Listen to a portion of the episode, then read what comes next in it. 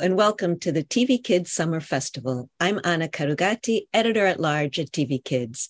Today, I have the great pleasure of leading a discussion about fast channels for young viewers and families.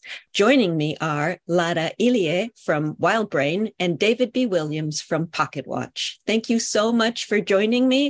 Uh, I think the term fast channels is appropriate because the business is moving so quickly, but I thought we could take a step back first to provide a little bit of context.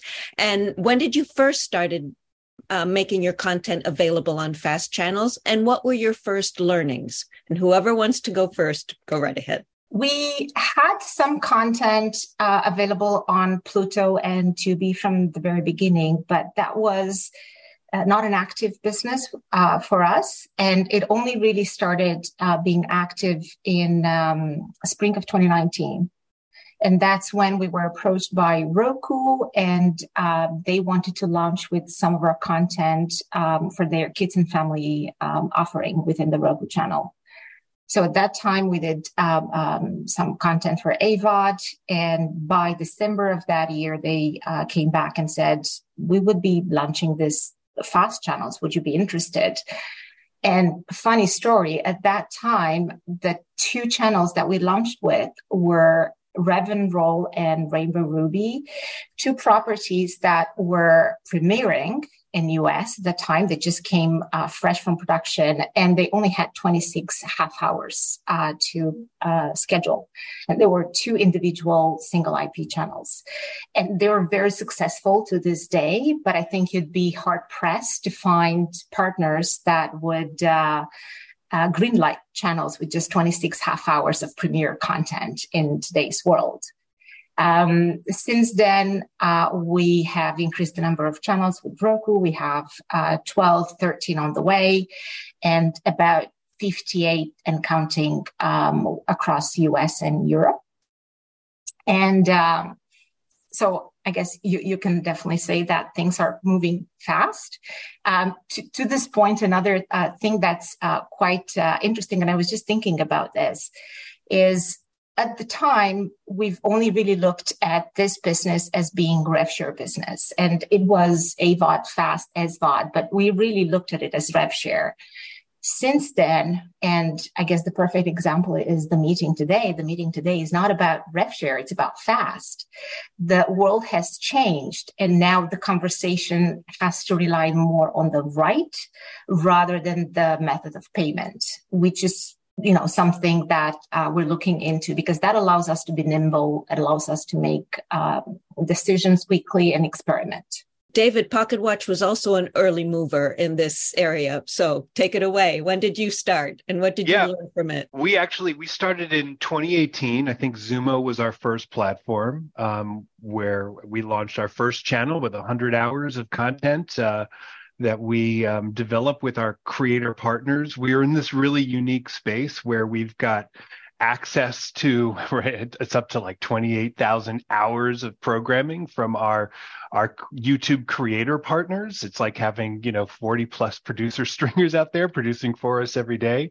Um, and we have a different kind of you know I think approach than some other businesses. Maybe WildBrain has a similar approach wherein we're really a franchise company. And so we always say we want to be everywhere kids are right? We've got a lot of content distribution. We're on 40 plus platforms all, all, across the world, both you know our own unoperated channels and our fast channels, as well as through other other parties. Um, but we also have games, and we've got toys and other types of consumer products, and we have an SVOD service.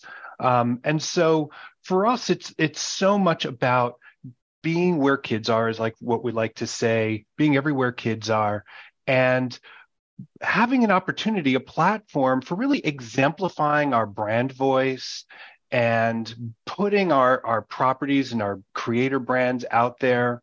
And we saw how fast was really surging and saw that as an opportunity, especially when you think about it from the standpoint of an electronic program guide where there are limited slots in a sense. And so we felt that the real estate was really important and we wanted to, to be there. We knew this was a growing sector.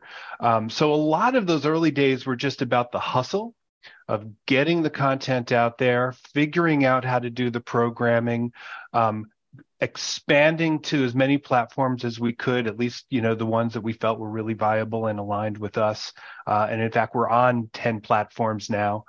Um, and, uh, you know, there wasn't, I don't, you know, when it comes to the early learnings, you know, I think we learned a lot about, uh, we certainly learned about, about what the revenue looked like and what the engagement looked like.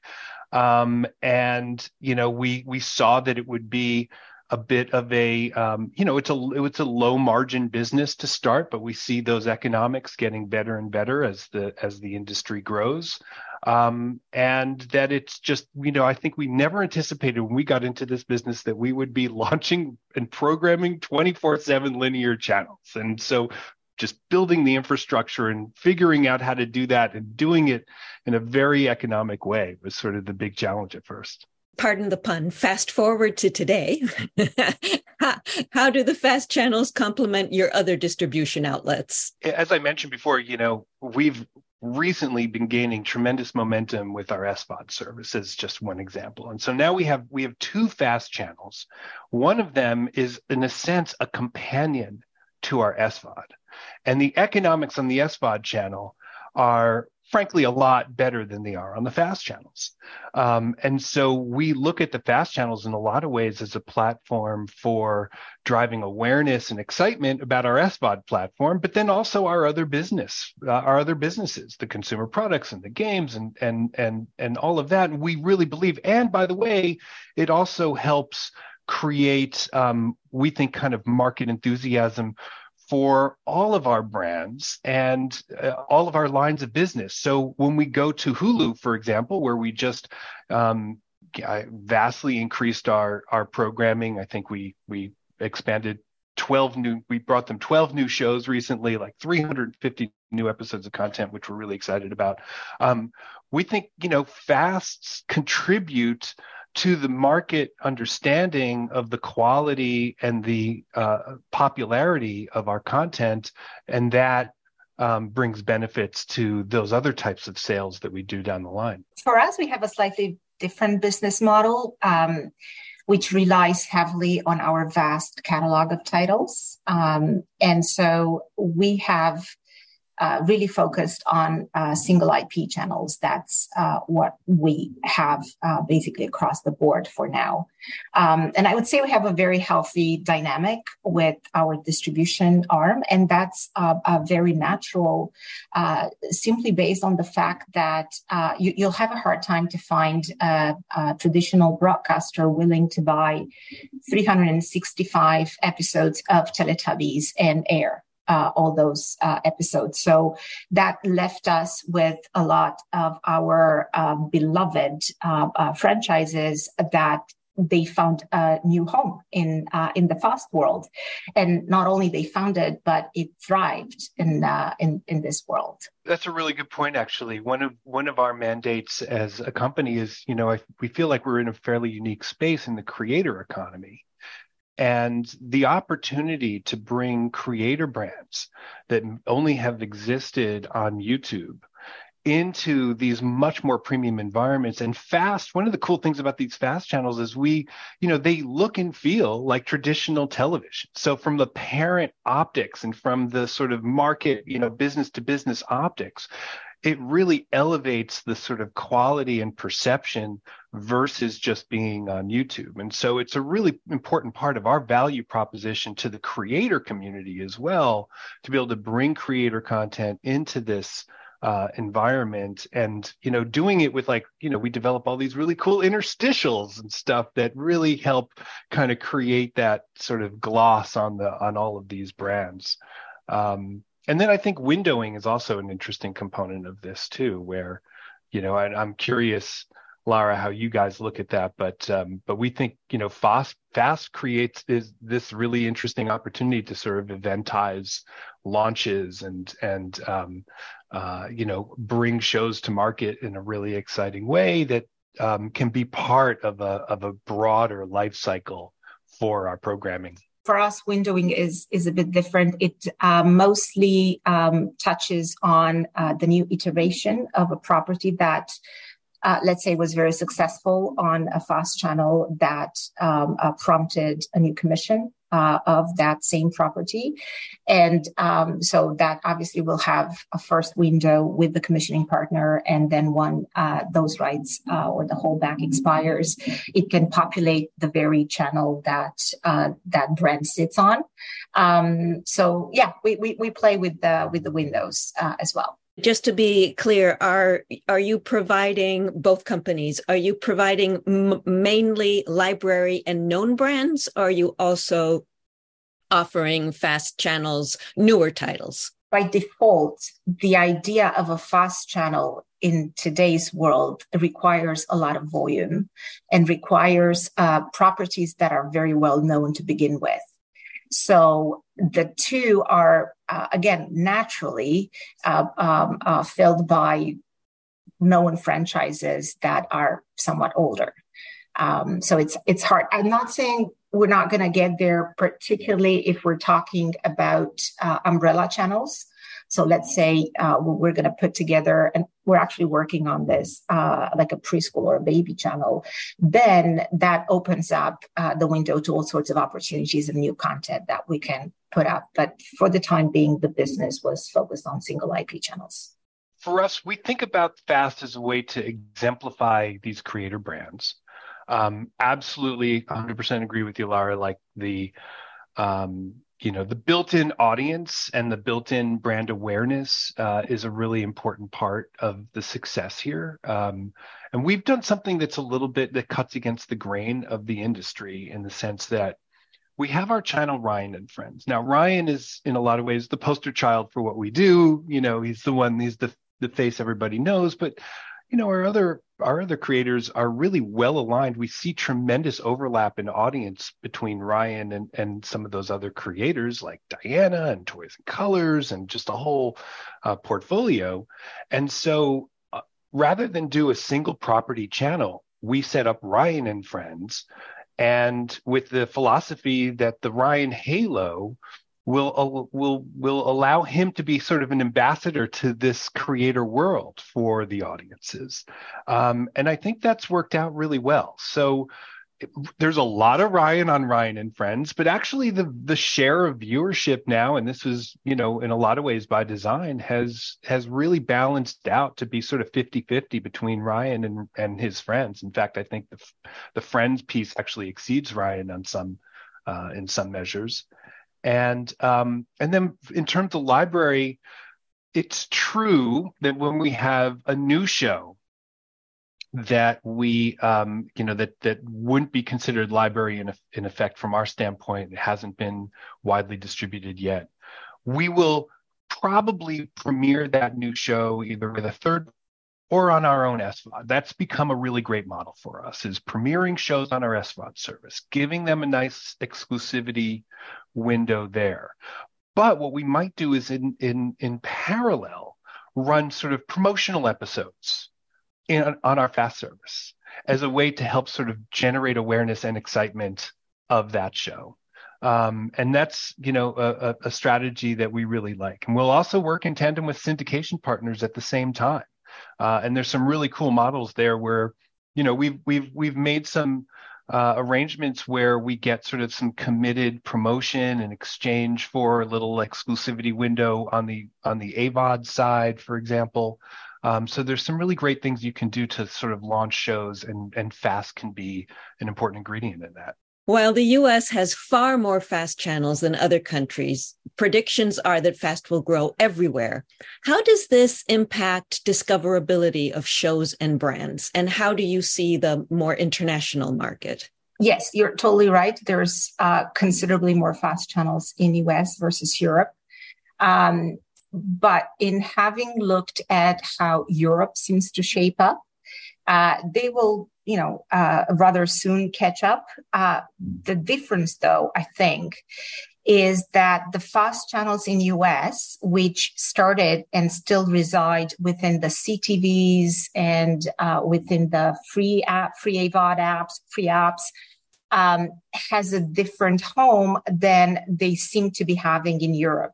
Uh, it, it, to me it just feels that the concept has been proved to work in the US in this medium, and now Europe is taking an already baked in concept and making it available as an option to already well established local broadcasters who have their own sites and they put fast channels on their sites, which is a completely different um, method of exploitation uh, than how it started in the US.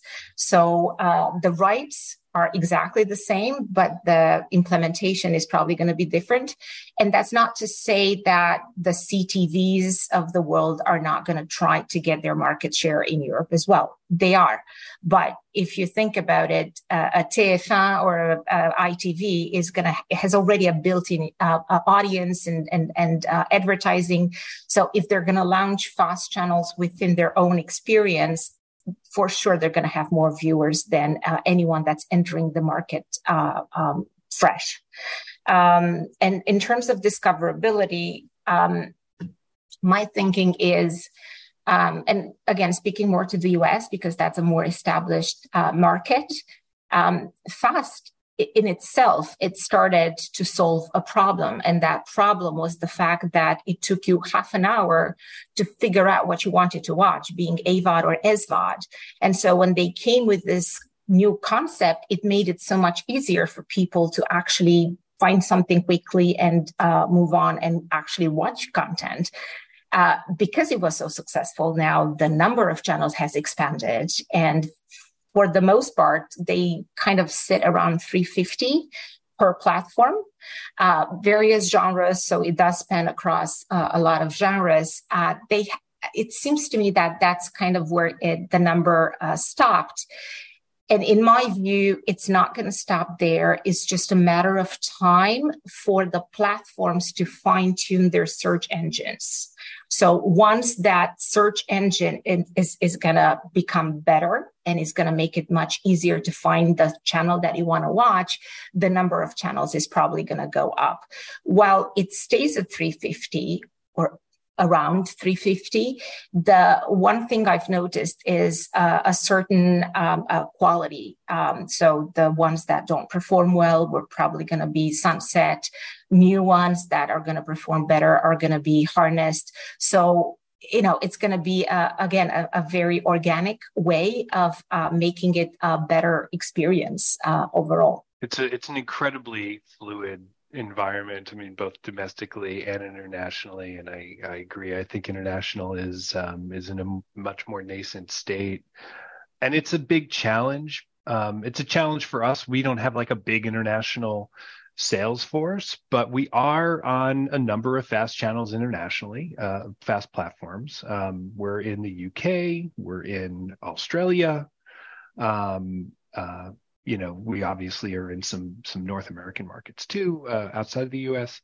Um, and we do see it as a huge opportunity. I think there is tremendous growth there, and I think that there are a lot of a lot of players in the space, both on the platform side as well as on the provider side. Um, people who are kind of our back end playout providers, who are looking to make it easier to bring fast channels to a broader audience internationally. And part of that is is working out the economics because the the ad markets aren't uh, as lucrative necessarily as they as they are domestically. And so that that adds an additional challenge. And for us look localization is a challenge. Um, you know there's once you get outside of english and maybe spanish i think you know the economics start getting kind of challenging for us in terms of justifying that quantity because a fast channel really needs pretty pretty deep catalog to to be successful. Um, so to localize that quantity in in other specific languages can be a challenge economically too but we're really excited about it. We do think there's tremendous headroom and the momentum in in in the states is indicative of what's probably going to be happening internationally. So we're leaning in and taking those opportunities where they make sense. All right, now let's get to the meat of the conversation. Uh, what are the revenue models available uh, on fast channels? Um, my again, you two are the experts, but I think there's there there's more than a couple. There are. They've been expanding a little bit, at least in, in terms of uh, you know uh, how we've been engaging with some of our partners uh, recently. Um, I think when it started, look, when it started from our perspective, there were really two basic models. There was a rev share and an inventory share. We actually have a really healthy and growing ad business. Um, uh, we've got this terrific opportunity where we can work with our creator providers and their YouTube channels and create custom content. And then we have direct sales rights into YouTube and YouTube Kids. So we can kind of build these great media plans around custom content. And then we can extend those media plans into, into our fast inventory and our other OTT inventory. So it gives us kind of a great engine to monetize in inventory and and uh, you know, I think it's fair to say that monetizing kids inventory is a bit of a specialist. It's a bit of a niche uh, capability. Um, and so that also makes it more challenging generally. Um, but it also means that there's opportunities for people who do specialize like we do in there. So we were really going pretty deep in inventory shares where we could get them. And we feel like that's especially in the long term where the biggest opportunity is a lot of platforms don't want to do inventory shares, even the ones that haven't necessarily built up a big kid sales capability. Um, uh, so you kind of limp along a little bit with with a, a, a, rev share that you know ends up not being the greatest yield in the world. Um, and then there have been some sort of more outlier type of cases. We're actually going to be extending uh, our channels in a, in a new way with a new platform where we're going to get um, essentially carriage fees. Um, so it'll be part of a subscription tier and it, will actually be ad free. So technically, technically not fast, but we'll be looking at subscriber fees, um, which is terrific, um, a bit more predictable, less seasonal. Um, and we've actually even done fixed fee licenses. Um, and that was in, in an international territory because again, those international economics can be super challenging. So they know that doing fixed fee might be the best way to get the channel going. Lara, did I cover them all or you got some new ones? Absolutely. Um, yeah, the, the, there are basically three models that we've um, um, moved back and not back and forth, but we've utilized on various uh, uh, platforms uh, the inventory share, the rev share, and on some occasions, uh, license fees. And there's uh, specific reasons why we choose one or the other um, uh, for specific content on for specific uh, platform. Um, from my perspective, um, and we also have our own ad sales team uh, that um, has been focusing on selling uh, our YouTube content, um, the, the one that's managed by Spark, and now uh, obviously are looking into um, um you know selling the CTV ads uh, from our fast channels. Um, the, one thing that's very important for us, um, and that's why we're very careful when we choose, is access to analytics. So the revenues model that we choose come hand in hand with certain perks or disadvantages.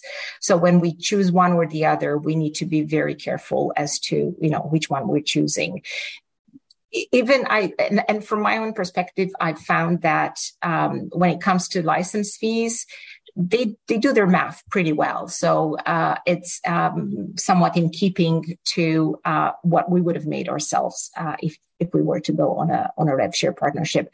Internationally, outside of US, I totally agree with you, David. That's a different conversation. That's a um, you know a, a much harder um, attempt uh, on our side to to go rev share is there sufficient data available from fast channels? And I think data comes in different categories, uh, who's watching and uh, advertising uh, impressions as well.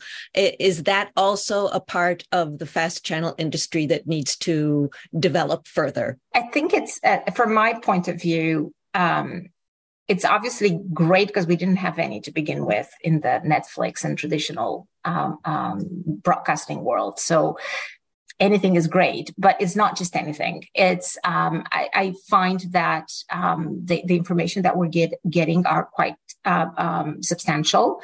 Um, there are a few drawbacks, in my opinion. Uh, one would be standardization, so not everybody's reporting on the same metrics, which makes it difficult to analyze.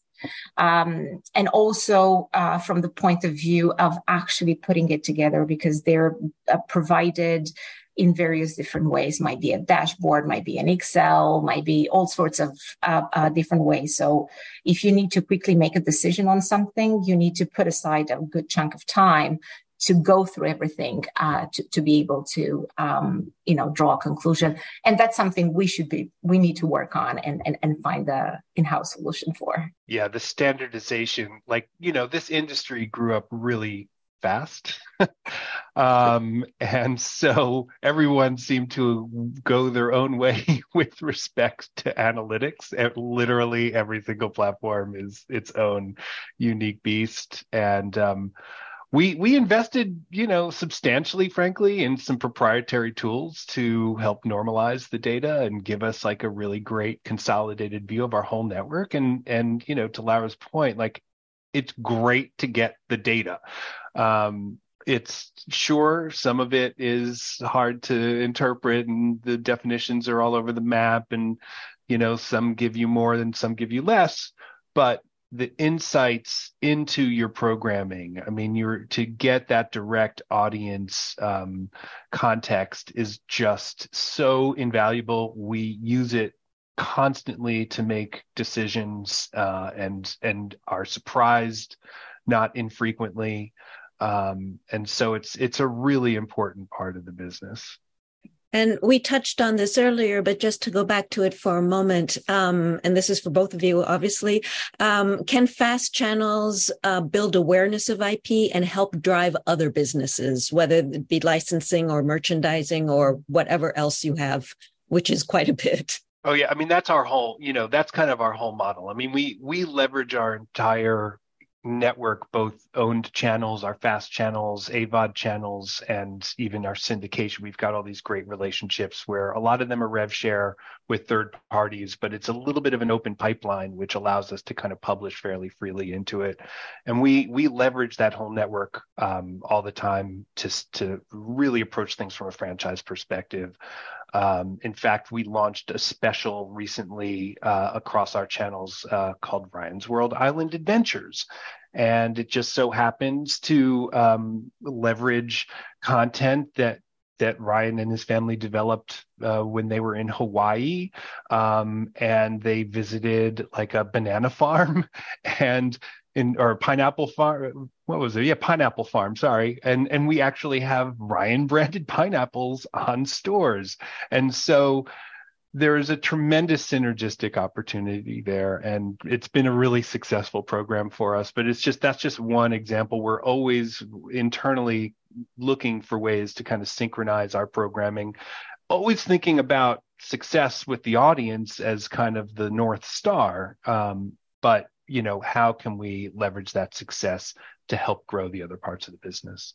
Yeah for us as well absolutely. Um, we when whenever we look at the property we have uh, what we call our 360 wheel. Um, we have the the various pieces of our business that need to synchronize and hold hands around that uh, that property. Um, a good example would be Strawberry Shortcake, which again was a very well known and beloved property that uh, we made available um, across all the fast channels, uh, both in the US uh, and in Europe and that has uh, led to development being able to get new commissions, a new iteration of the properties, which uh, uh, ended up being sold to Netflix.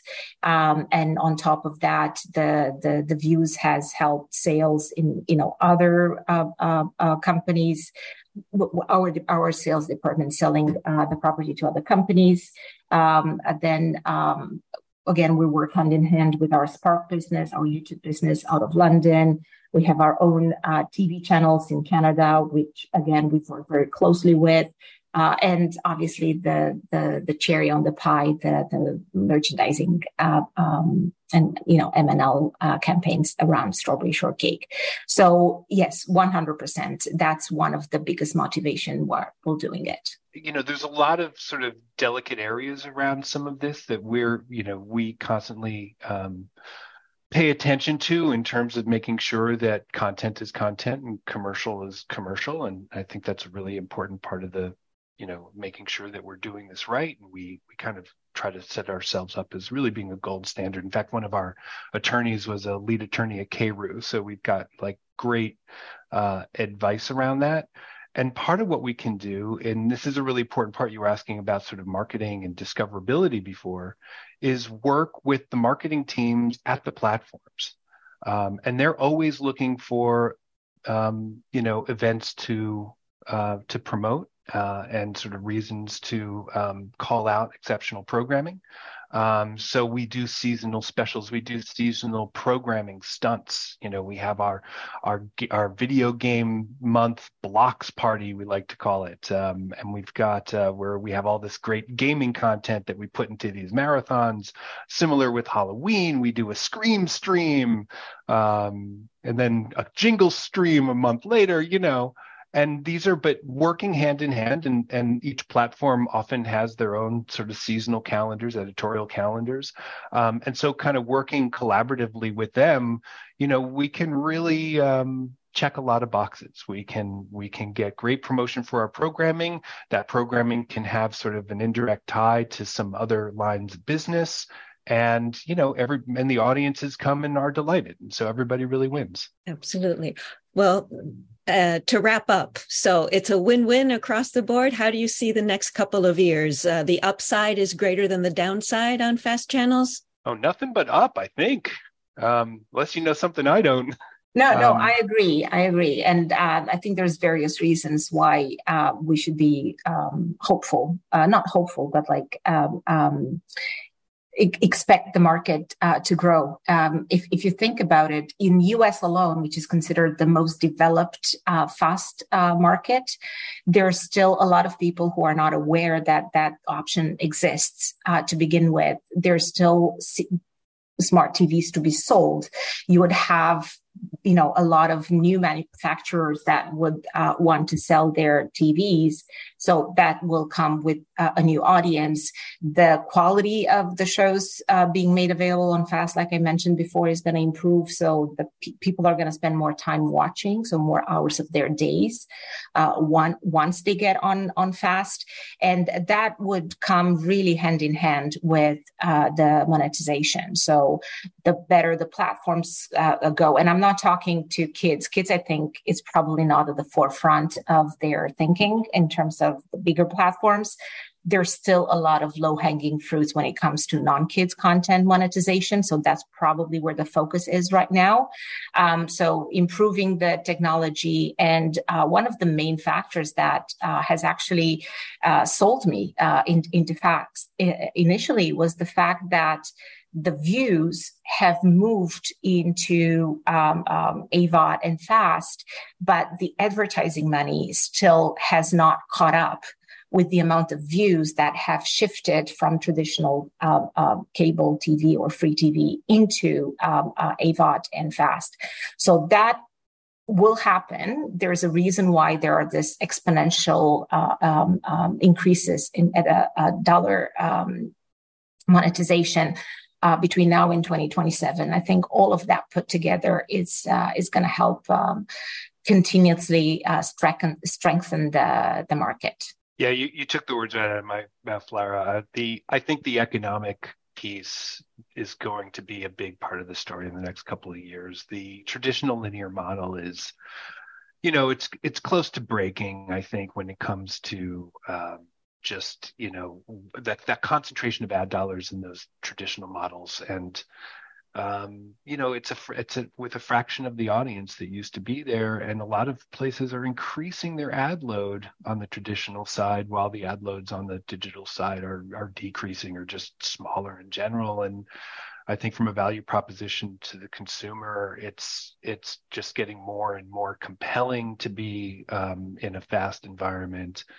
and um, and from an advertiser standpoint, um, and when you think about like how me- big media agencies are looking at at how they're making their investments, um, one has to expect that there, there will be kind of a watershed moment um, in the near future, and that that's going to that's really going to all boats are going to rise with that tide on the fast side, and you know that that change in economics will bring great opportunities to increase our investments in these programming in this programming, and um, and I think that's really exciting for kids specifically.